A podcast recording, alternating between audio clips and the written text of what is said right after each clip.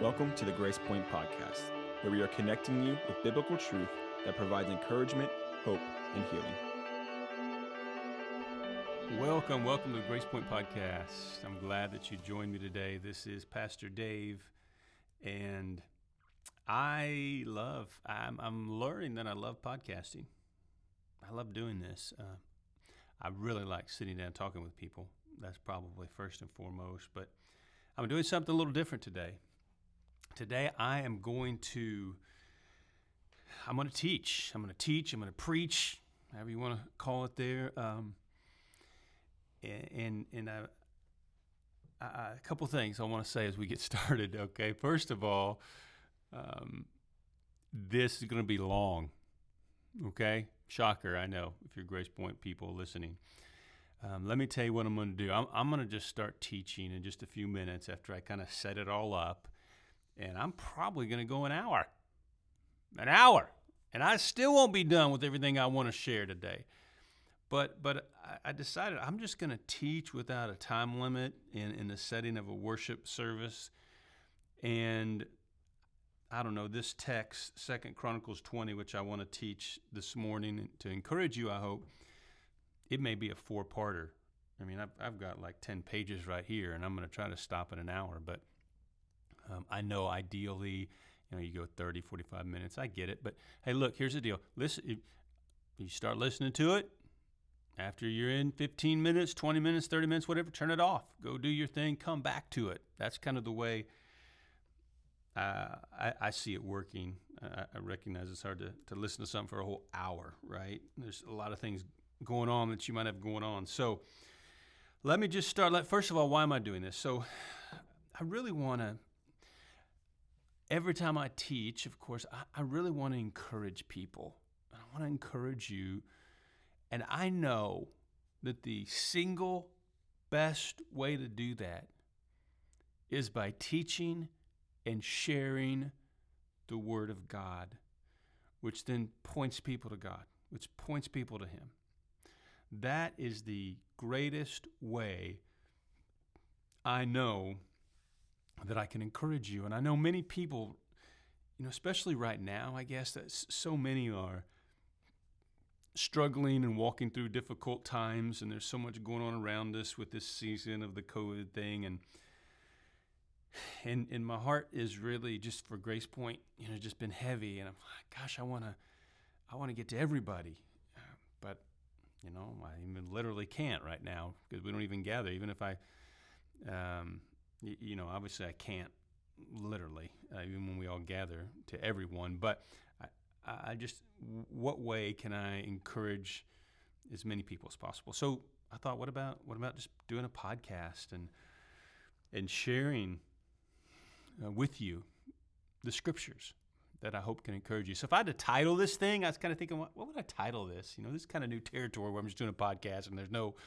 then there's no time restriction, which I get fired up about that. But um, when the odds are against you, is kind of what I thought of. When the mountain is just too high to climb. You know, when you're defeated, when you're discouraged, when you're worn out, all of those things I think fit here. Uh, fighting a good fight, so obviously I didn't pick one, but all those things kind of kind of come to mind. So that that's what I want to do. I want to bring you encouragement through the teaching of God's word. This I know is my calling. This is what the you know what God wants me to do through preaching and the pastoring and shepherding people. So encouraging through through the word of God and, and hopefully you find some hope and some encouragement today. So I'm going to teach Second Chronicles chapter 20. Second Chronicles chapter 20. You can certainly turn there if you want. You don't have to if you don't want to. I'll read the passages as we go through this thing. So don't tur- don't turn don't turn this off when I tell you that I'm going to teach through 23 passages. Okay, don't turn it off. Thinking ah, it's going to take him uh, all day, eight hours. I'm only going to teach uh, do the first part of it. I'll stop probably, um, you know, 45 minutes to an hour, and then we'll come back to it. And maybe just over the next few weeks, we kind of walk through this together and find some encouragement, find some hope I'm pointing you to the Word of God and to God Himself. Um, as you might be, you know, maybe this finds you walking through a difficult time. Maybe, maybe not. I, I still think it'll bring you encouragement, and maybe you can encourage others that are walking through um, some challenges right now. Read this quote a while back. Pain insists upon being attended to. God whispers to us in our pleasures, speaks to us in our conscience, but shouts to us in our pain. He certainly gets our attention, doesn't he, when we're walking through difficult times and when we're dealing with pain. This past week, and I, I'm not sure when I'm going to post this thing, but recently, let me say it that way. In one of my sermons, I read this. You might you might remember uh, this quote: "Jesus lost all his glory so that we could be clothed in it. He was shut out so we could get access. He was bound, nailed so that we could be free. He was cast out so we could approach. And Jesus took away the only kind of suffering that can really destroy you that being cast away from God. He took that so that now all suffering that comes into our life can make us greater for the glory of God. Coal under pressure becomes a diamond, and the suffering of a person in Christ only turns us into something more beautiful. So, we're talking today about struggle. We're talking about suffering. We're talking about difficulty. We're talking about when things just don't seem to change. And I've been praying, and I've been hoping, and I've been reading, and I've been worshiping. And so, this message is, is going to encourage you to you know, to, to, continue to fight the good fight. So in Second Chronicles chapter 20, okay, so really I'm gonna I, I gotta lay some groundwork and again, this context, I'll probably go a little slower and maybe do a little more uh, a little more work on the foundation, if you will. But this this chapter, Second Chronicles 20, is about a man named Jehoshaphat. And, and specifically, we're going to look at his prayer and just his response to difficult situations. So, let me let me give you this little groundwork. So stay with me. Let me give you just some some background on Jehoshaphat, okay? Because this helps bring clarity to what we're gonna what we're gonna walk through. So Jehoshaphat, the fourth king of Judah, became one of the country's most successful rulers for one simple reason. He followed the commands of God. At 35 years old, he became king. He succeeded his father, whose name was Asa. And, and Asa was the first, uh, we could say, good king over Judah. And, and Asa, so Jehoshaphat's father, also did what was right in God's eyes, led Judah to uh, a, a number, a series of religious reforms. So Jehoshaphat, when he takes office, when he becomes king, he immediately begins to uh, he, he abolishes idol worship that had really consumed the land. He destroyed the Asherah poles where people had worshiped the false gods. So he did things that would continue to solidify devotion to God. He sends out prophets and priests throughout the country to teach people God's laws. And so as he did this, God looks with favor upon Jehoshaphat, strengthens his kingdom, makes him wealthy, blesses him. Neighboring kings um, fear his power, and so pay tribute to him. So he's in a he's in a good position that it springs from him following the commands of God. now, along the way, Jehoshaphat makes some bad decisions. One of the bad decisions he makes is he allies himself with Israel by having his son marry King Ahab's, stay with me on this, King Ahab's daughter. So King Ahab and his wife, okay, get ready, it's going to make sense. Queen Jezebel had well deserved reputations of wickedness. So Jehoshaphat aligns himself with these ungodly people. All right, so side note, it just reminds us. 1 Corinthians tells us 15 tells us bad company corrupts good character. Remember, let me say it again. Who you spend your time with matters. Who you hang around with makes a difference. It's a great example of it right here. This man who was following the commands of God, God was blessing. He makes a bad decision to align himself with Ahab, King Ahab, and it leads him uh, leads him to bad places. And the main thing is so so in summary, at first the alliance worked okay. But then eventually Ahab draws Jehoshaphat into this battle, this war that was against what God wanted. It was against the will of God. And it was this, this war was a catastrophe, a catastrophe. And only through the intervention of God does Jehoshaphat escape. Ahab did not. He was killed in that. Now, following that disaster, then, then Jehoshaphat, um, I think, gets back on the path, if you will. I think he recognized uh, the wrong decision and um, he makes some more steps to bring stability through the kingdom, appoint some judges throughout Judah to deal uh, fairly with people's disputes, and it brought you know continued stability. So, so when we think about Jehoshaphat, in summary, and we're going to move into this text, he he he did some great things. He strengthened Judah's military by building this this strong army. He campaigned against idolatry for the renewed worship of, of Jehovah God. He educated people in God's laws by sending out priests and Levites to, um, to, to share the word of God, and uh, he was obedient to God. So God used him in, in great ways. So this is Jehoshaphat.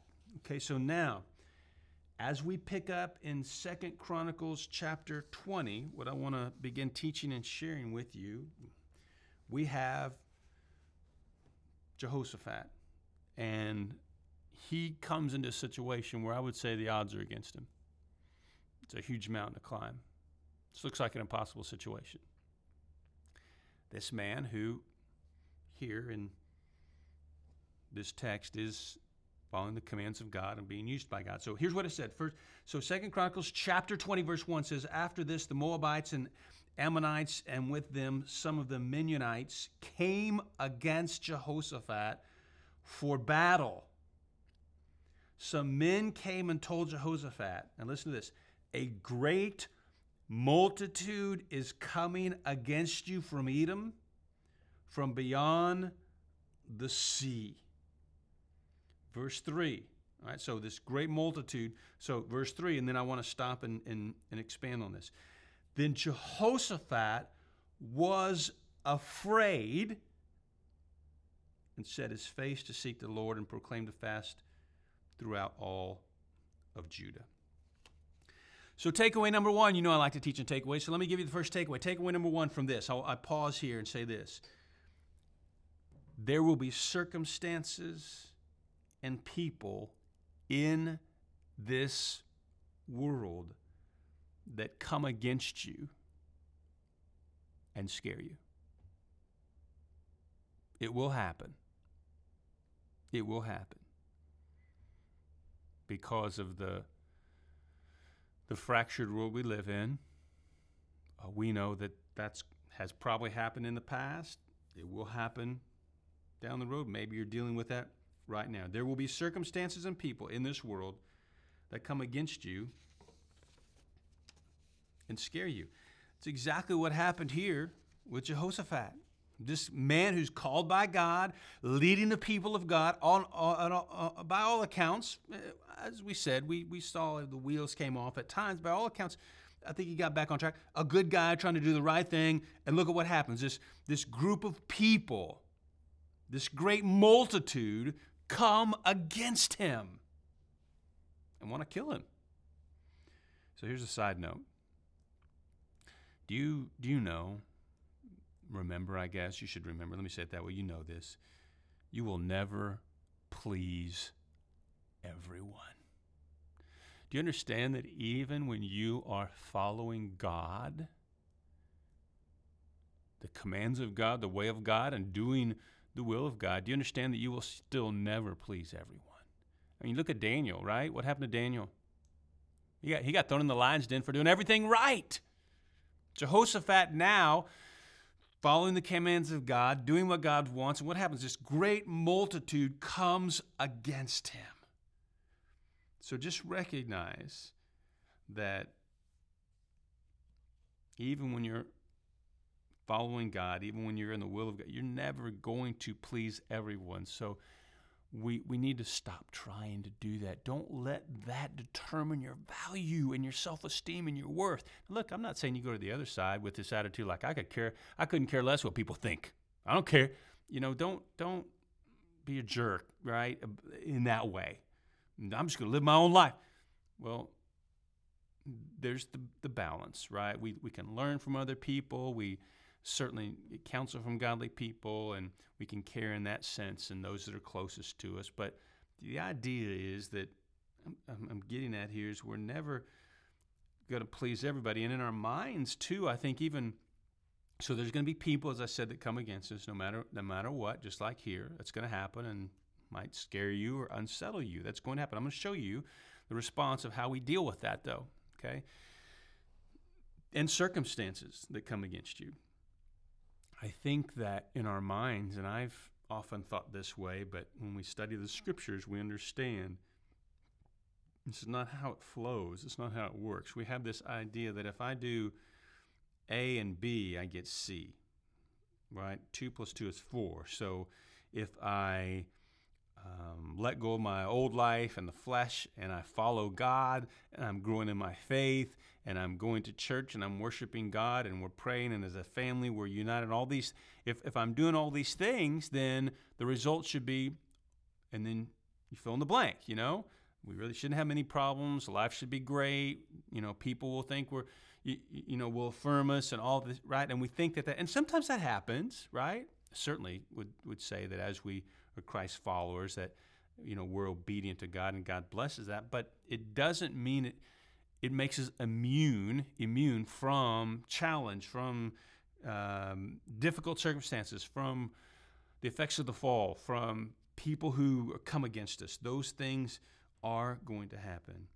And, and unfortunately, as we see in the scriptures, and well, you see it now around you, but I think always more importantly in the scriptures is bad things happen to good people. I don't like that. Seems like it shouldn't be that way. But because of the world in which we live, that happens. And why do bad things happen to good people? Well, that's another podcast, I guess, isn't it? That needs to be one, one I do down the road. But in summary, you know, I'm going to take you to Genesis 3 a tree, an apple, and two people who said, We want to be king. But here's what I want you to see first in this story is that, that Jehoshaphat, verse 3, it says that, that when he had the knowledge now that this great multitude was coming against him, verse 3, then Jehoshaphat, this king, right, that God is, is, is anointed and is using and, and has, is following the commands and has been used in great ways, then Jehoshaphat was afraid. Okay, so I think that another thing that's important to us is to remember that you know what? No matter how strong you are in your faith, no matter how mature you are in your faith, no matter how much Bible you know, and even if you go to church every week, which you should, and, and worship and pray and give and lead, there will be times, there will be things that happen, circumstances that happen that will cause us to be afraid, that will cause fear to come into our hearts. Just like Jehoshaphat, when he heard this, then Jehoshaphat was afraid. So I, I don't want you to think that that um, well, if my faith is strong enough, I'll never be afraid of anything. Well, I think I think we're still we still battle with fear at times. Now the thing is, and I was thinking about this this morning in writing, but you know I write a lot of different things, and and so, you know a lot of them make it into the sermons, and a lot of them don't. But but I was asking myself the question, you know, studying a little bit about fear and reading and devotional today that that I never want fear to drive me. I don't want to live in fear. And I was asking myself the question I wonder if we can live in fear and sometimes not even know it. I think that can happen. So that's the that's unhealthy. I'm not saying that's what Jehoshaphat was doing here. That fear came upon him. So I think initially he he assessed the situation, what he saw, what he knew, it says caused him to be afraid. So that's going to happen in our lives, okay? Even when we're doing what God wants, even when we're mature in our faith, even when we're growing. That's going to happen. But somebody said one time, and I wrote it down courage is not the absence of fear, it's moving forward in spite of your fears. Yeah, that's courage. Courage, one more time, is not the absence of fear, it's moving forward in spite of your fears. And sometimes it's hard to admit we're afraid, right? Especially for us as men. We don't want our wives, we don't want people to know we, we're, we're afraid of something, right? Or we're unsettled about something. All of us have that. Or maybe we don't want to admit that to God. Well, of course, you know, you, we all know that God already knows that, right? I don't want to. I don't want to say how I feel that I maybe that I'm questioning God or I'm doubting God or I don't, you know, because I'm not supposed. To, well, look, God already knows that. He knows exactly what you're dealing with.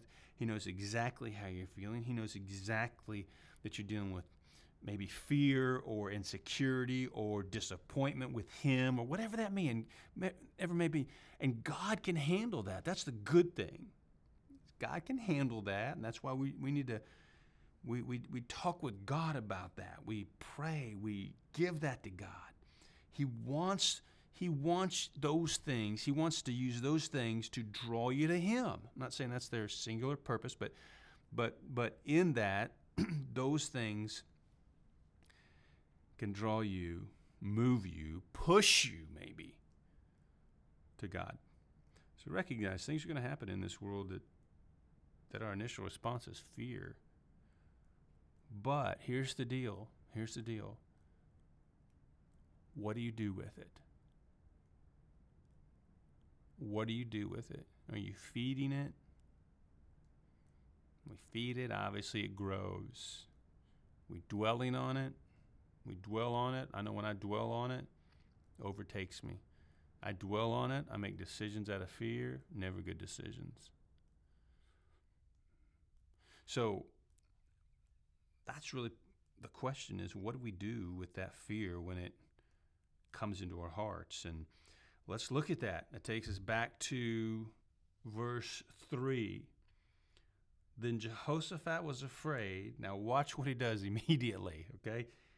And set his face to seek the Lord. He goes on and says, and proclaimed a fast throughout all Judah. So that, that's a way that you seek the Lord. And what you see unfolding, I think, are different things he does to seek the Lord in these scriptures that we'll, we'll go through. Uh, some of them today, and then in the next few few times that we that I come to you, different ways that we seek the Lord. Because he mentions one right there. That's the first one. Is he declares a fast all throughout Judah. So takeaway number two is this: so the first one, we recognize circumstances, people will come against us, um, and that brings fear. It scares us. Takeaway number two is this let your fear move you to seek God. That's exactly what Jehoshaphat did in greater deeper ways. Let your fear move you to seek God in greater and deeper ways. There's a verse, I'm going to jump ahead. This is so awesome. I want in in verse when we get to verse 12, okay, but but it just comes back to me right now. I want to read it. Okay, I'm getting ahead of myself, but it says this, "For we are powerless against this great army that is coming against us. We do not know what to do. Okay, so maybe, let me pause, okay? Maybe that's where you're at right now with whatever situation you face. And the great army can be circumstantial, it can be a person, it can be physical illness, it can be um, emotional struggle, it can be depression, it can be anxiety, just whatever whatever has come against you. You see what they're doing there? They're admitting, for we are powerless against this great army that is coming against us. We do not know what to do. I'm not even sure how to deal with this. Here's, here's their response. He says, it, it finishes with this But our eyes are on you. That's seeking God. But our eyes are on you. And you see, that, that's how you're seeking God. And so as we do that, what happens? Fear subsides, faith strengthens. Where are your eyes? What are your eyes on?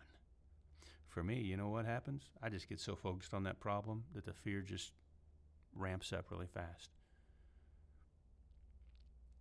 And Jehoshaphat, he's seeking, the, the fear moved him to seek God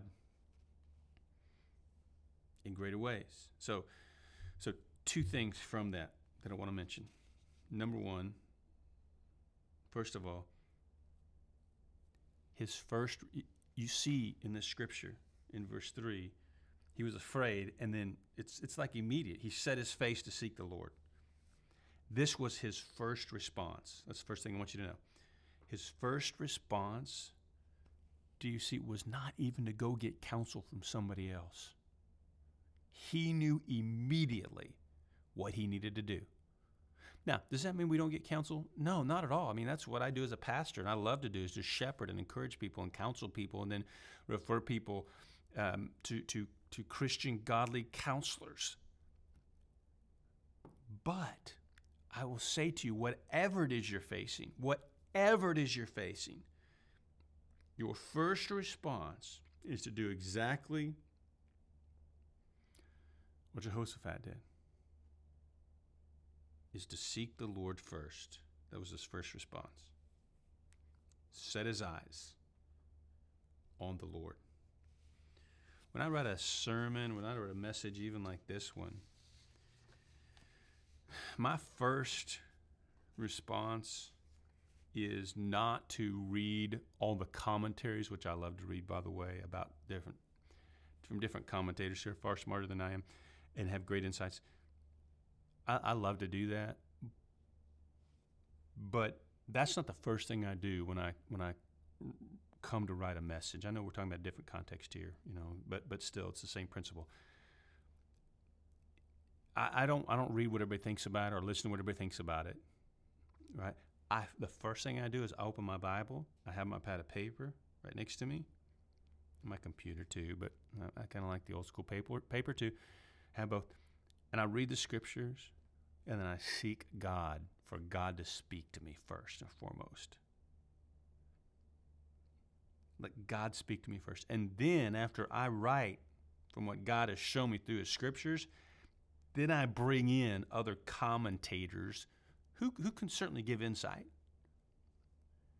But I don't want to turn that around because I want to hear first from God and foremost from God, right? And then these other biblical commentators are for you. This other Christian counsel supports, encourages, brings insight to, other counsel to your situation, to your circumstance that help you calm, helps calm your fears. So his, it was his first response. And, and that takes discipline sometimes. I think, you know, we can default when we get into that fear mode, we, we default to a lot of different things and sometimes, you know, it just kind of overtakes us. So the first thing is that, that I mentioned that he did, Jehoshaphat did, his first response was to seek God. And then the second thing was it was not a delayed response. I kind of already mentioned that, but he quickly started to seek God. Okay, so uh, I, I wrote this down as I was just writing this message. And I've experienced this, and maybe you have. The longer you wait to seek God in the midst of your fear, the deeper your fear goes and the stronger it becomes.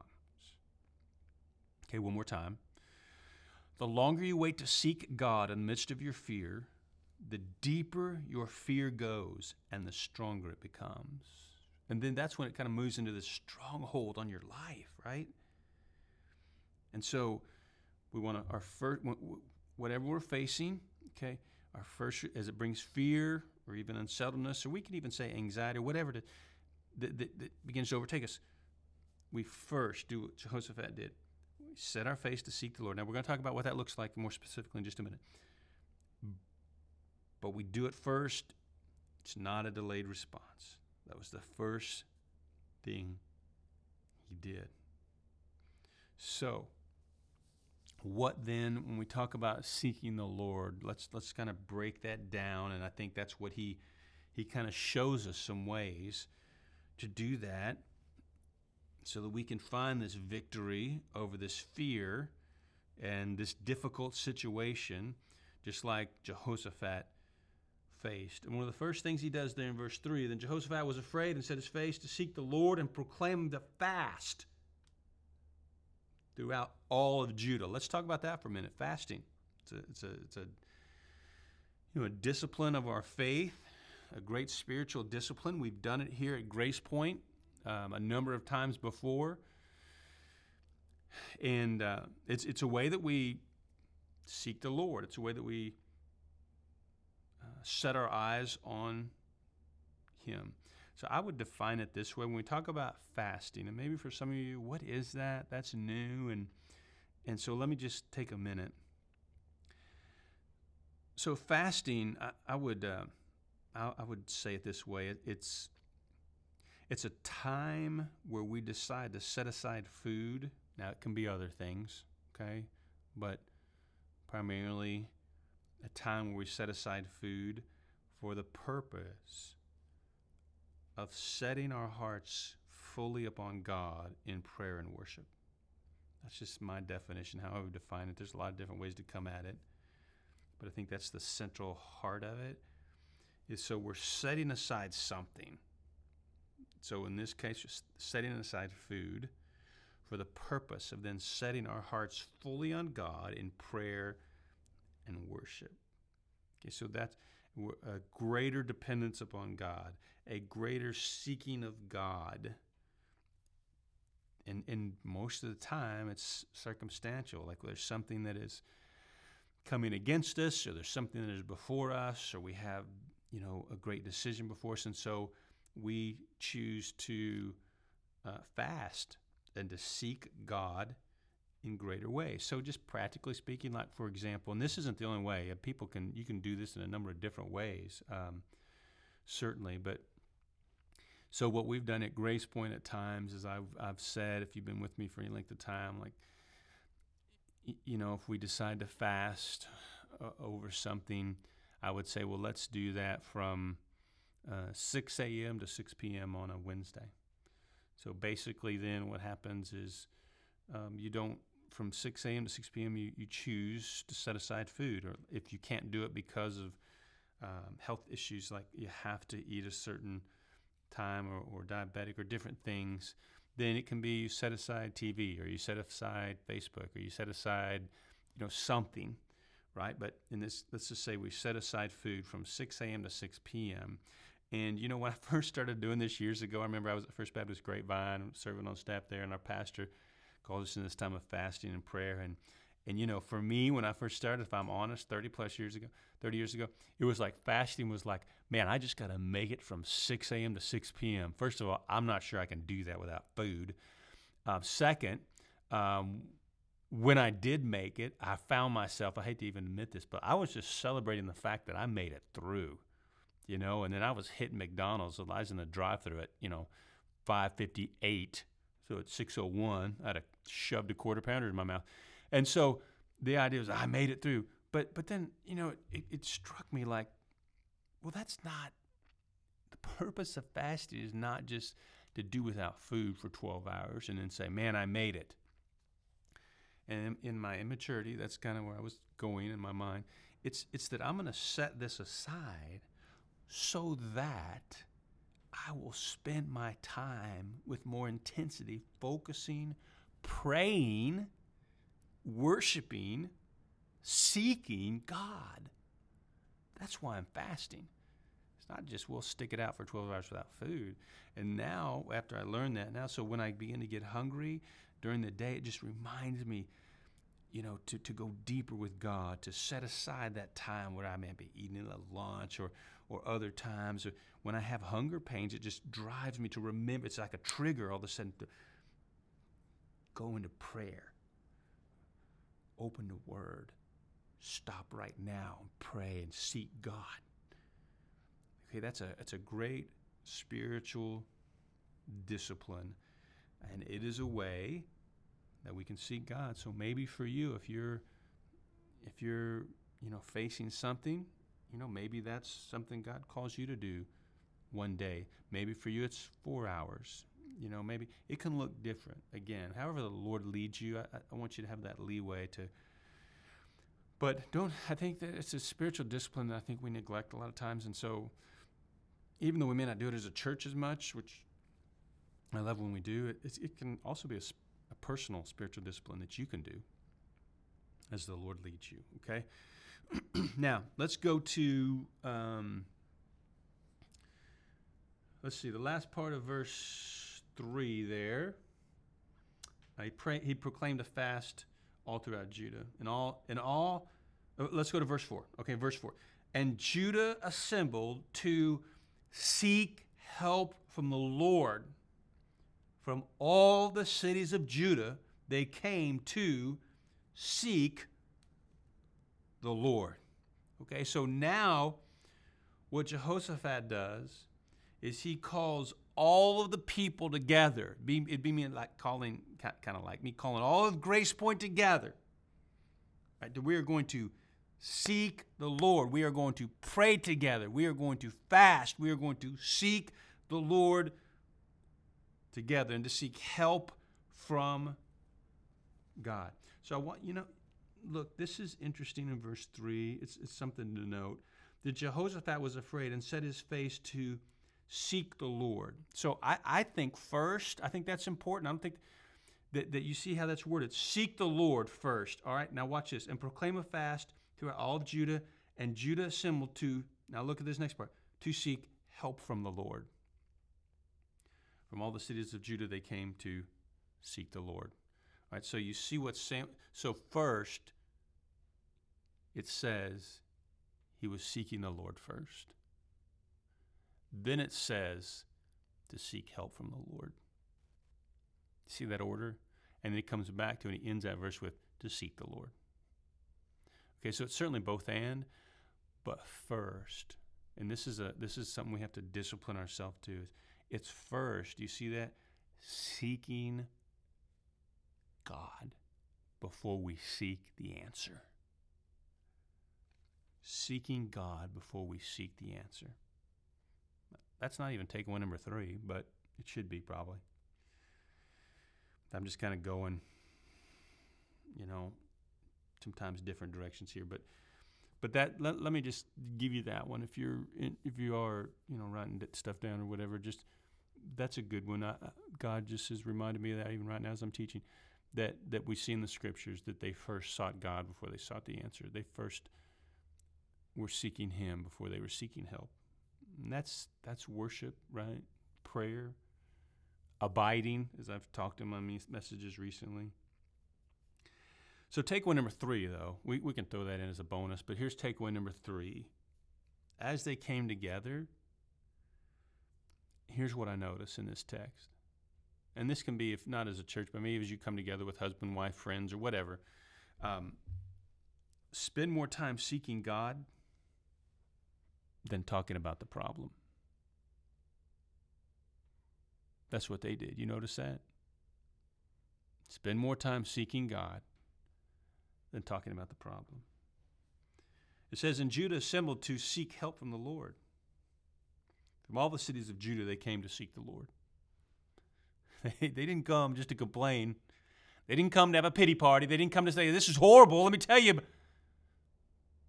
They came first, seek the Lord. Spend more time seeking God than talking about the problem. Now, notice I'm not saying don't. I'm not saying don't don't talk about the problem. Don't talk about it. Don't talk about it. That's kind of the other side of it that I think is not good. We just want to ignore it like it's not there. That's not good either. We got to talk about that. It's okay to do that.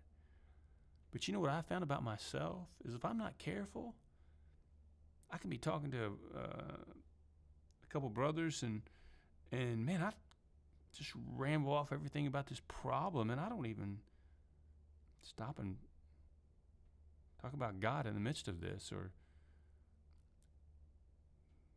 seek God and say, Can you guys just stop? Let's just stop and pray about this. I've disciplined myself, and I'm thankful by the grace of God that He nudges me, taps me on the shoulder, and sometimes smacks me in the back of the head, maybe. But hey, quit talking about the problem.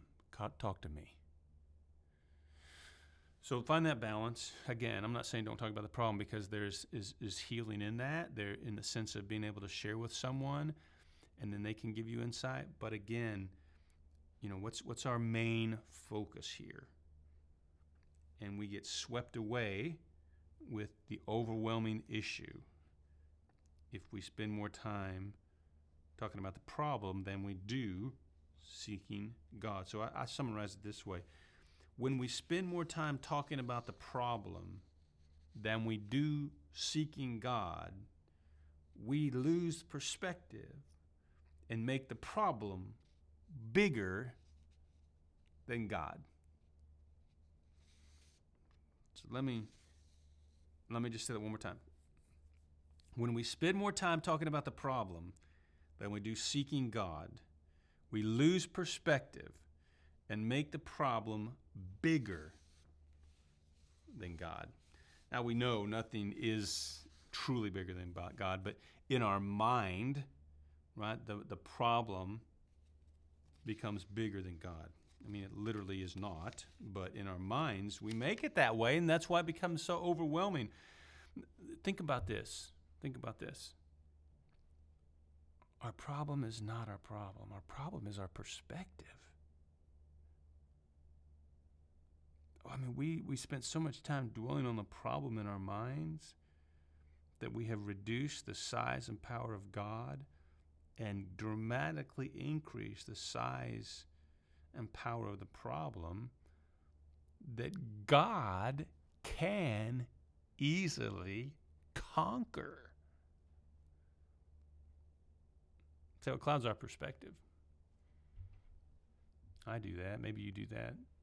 Uh, I focus too much on the problem and it becomes so huge. Or I use the term sometimes like, well, I fill in the blanks of what what they meant, or well, I bet I bet they said this and that, and I bet this, or with the problem, I know this is going to happen and that's going to happen, and and it's always a default to negative, right? I mean, it's usually our sin nature kind of takes us there, and it's not default to, to goodness. And so we have to discipline our minds that it, with that and choose to to have the right perspective, spend more time seeking God than talking about the problem. Okay, all these are the ways we respond to, to fear that sets in, to circumstances that seem to overwhelm us, to mountains that seem huge, to odds that are against us, as Jehoshaphat did. He found himself in that situation. Okay, so what I want to do now is I'm going to See, I've been going for like 45 minutes. It seems like 15 minutes. Um, I'm trying to. All right, I'm gonna I'm gonna go one more takeaway. Okay, I'm gonna read verses five through nine. I'll give you one takeaway. Take another 15 minutes, and then we'll we'll stop, and then we'll come back next time. All right. So if we read on in verse five, let me just read it for you. It says this, and Jehoshaphat stood in the assembly of Judah and Jerusalem in the house of the Lord before the new court, and said, All right, so now he's going to he's going to make a declaration. We're going to take it apart here. o Lord God of our fathers, are you not God in heaven? You rule over all the kingdoms of the nations. In your hand are power and might, so that none is able to withstand you. Did you not, our God, drive out the inhabitants of this land before your people Israel and give it forever to the descendants of Abraham, your friend? and they have lived in it and have built for you in it a sanctuary for your name, saying, disaster comes, if it comes upon us, the sword, judgment, or pestilence, or famine, we will stand before this house and before you. For your name is in this house. And cry out to you in our affliction, and you will hear, and you will save. Let's stop there, man. That's powerful. I love that part where he says, For your name is in this house. Can you say that about your house, your home? For your name, God, is in this house unashamedly. We are not ashamed. Your name is in this house. So, again, he's seeking God, right? And it's unfolding of how that's happening. Fasting is a way we do that. Here's here's a second way. Um, another way, I should say. We've talked about more than more than one, but take takeaway number four is this. Seeking God means I declare. That's what that's what Jehoshaphat did. I declare out loud. I think I think it's out loud. I declare out loud who God is and what he's done. That's what Jehoshaphat did. That's how you seek God. That's how you break the power of fear that's on your life, is you declare it out loud. Now, don't, don't be crazy person on me, but but but we we we say these things just like he did. He stood in the assembly of Judah before the new court, and he said. So he declares this, right? You declare it right there where you are in your house, in your car, in Walmart. Be careful there. That could be weird, I guess. But in but you declare it. And I'm telling you, there's something powerful about saying it out loud. You don't have to scream it, but just saying it out loud. And you can, uh, it, this is an act of worship. It's a declaration, it's a confession. It honors God, it glorifies God, and guess what? It strengthens you. So here's what, here's what he does. Okay, we'll finish with this. Number one, here's the first thing. So from takeaway, takeaway number four, declare out loud who God is and what He's done. The first thing underneath that, number one, for us, what He did and what we should do, declare the authority of God. That's what He does. First thing, He declares the authority of God. He says this, O Lord God of our fathers, are you not God in heaven? You rule over all the kingdoms of the nation. You know what that does? you, he Jehoshaphat and you and I, when we do it, it puts God in his proper place, which is he reigns over all things. Let's not forget that. Fear comes in and overtakes us. We have forgotten about the authority of God, the sovereignty of God over all things. When that happens, you're going to get afraid. So he's standing for Judah. He's one to, he, he wants to start off, he wants them to get this right, and it's for himself and it's for them. O Lord God of our fathers, are you not God in heaven? You rule over all kingdoms of the nations. So, declare the authority of God in your life.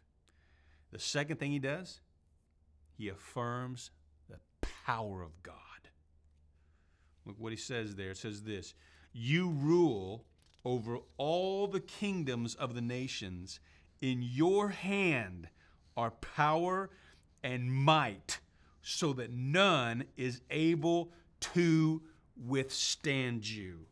He's affirming the power of God.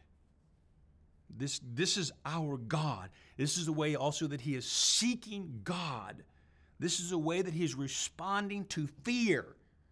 He's declaring the authority of God. He is affirming the power of God over all things.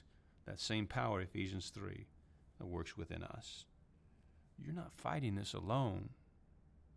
Whatever's coming against you, you are not. God would say, You are not alone. Jehoshaphat, we're going to see later the, the, the presence and power of God just manifests and demonstrates some amazing ways. Just this whole story is, is amazing, and especially the way it ends. So stay with me in the weeks ahead.